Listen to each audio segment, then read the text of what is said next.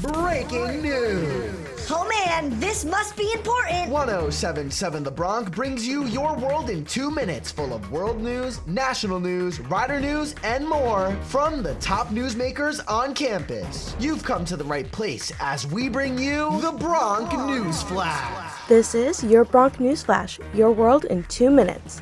I'm Julia Train from Rider University. A high school student in Springfield, Missouri was suspended after she recorded her geometry teacher repeatedly using a racial slur referring to black people. The student, Mary Walton, is a sophomore at Glendale High School in Springfield and decided to pick up her cell phone after her teacher used the slur more than once, claiming he could say it because he wasn't calling anyone the word. Meanwhile, another student warned him that his inappropriate actions could get him fired. Walton didn't post the video online, but it was circulating within the community within half an hour. A few days later, Walton and her mother were notified that she was suspended for three days because she broke a policy in the student handbook. The policy prohibits students from recording faculty members unless they get consent. Her mother and lawyer have been trying to get the suspension expunged from her record and an apology, but the district stands its ground. However, the district states that the teacher is no longer working at the school. On Tuesday night, Cherelle Parker, a former state representative and city council member, won the Democratic nomination for Philadelphia mayor. She was the only black candidate out of five in a city that is over 40% black. She drew support from prominent Democratic politicians and trade unions and throughout the majority black neighborhoods of North and West Philadelphia. Some compared her to Mayor Eric Adams of New York City because of her pledge to hire hundreds of police officers and bring back what she called constitutional stop and frisk. In November, she will take on Republican nominee David O. If she wins, which is likely in a city where Democrats outnumber Republicans, Parker will become the city's 100th mayor and the first woman to hold the job. Here's CBS News Philadelphia reporter Ross DiMattei. More than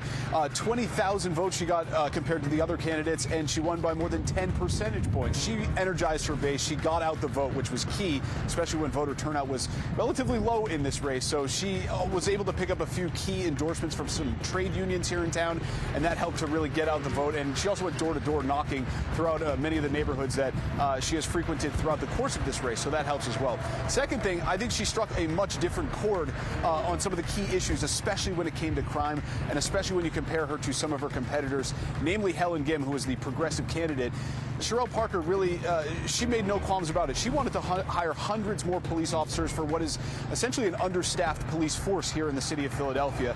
She also mentioned that she was against supervised injection facilities, and she also floated the idea of bringing back what she calls constitutional stop and frisk. She just essentially took care of business when it came to election day. She uh, did not shy away from wanting to beef up the police force, and she really struck a chord with uh, voters throughout the city. Prince Harry and his wife Meghan were involved in a near catastrophic car chase involving paparazzi in New York City on Tuesday night. Harry was accompanying Meghan at the Women of Vision Awards, held at the city's Ziegfeld Ballroom. The Duke and Duchess of Sussex were also traveling with Doria Ragland, Meghan's mother. The pursuit lasted over two hours and resulted in multiple near collisions with other drivers, pedestrians, and two New York police officers. And that was your Bronc Newsflash, your world in two minutes. From Rider University, I'm Julia Train. This has been the Bronc News Flash on 1077 The Bronc. Oh man, that was pretty important stuff. Missed your world in two minutes? You can listen to past episodes at 1077thebronc.com slash Bronc News Flash on your favorite podcasting platforms. We'll see you next time as we get back to the biggest hits and best variety only on 1077 The Bronc. Sweet!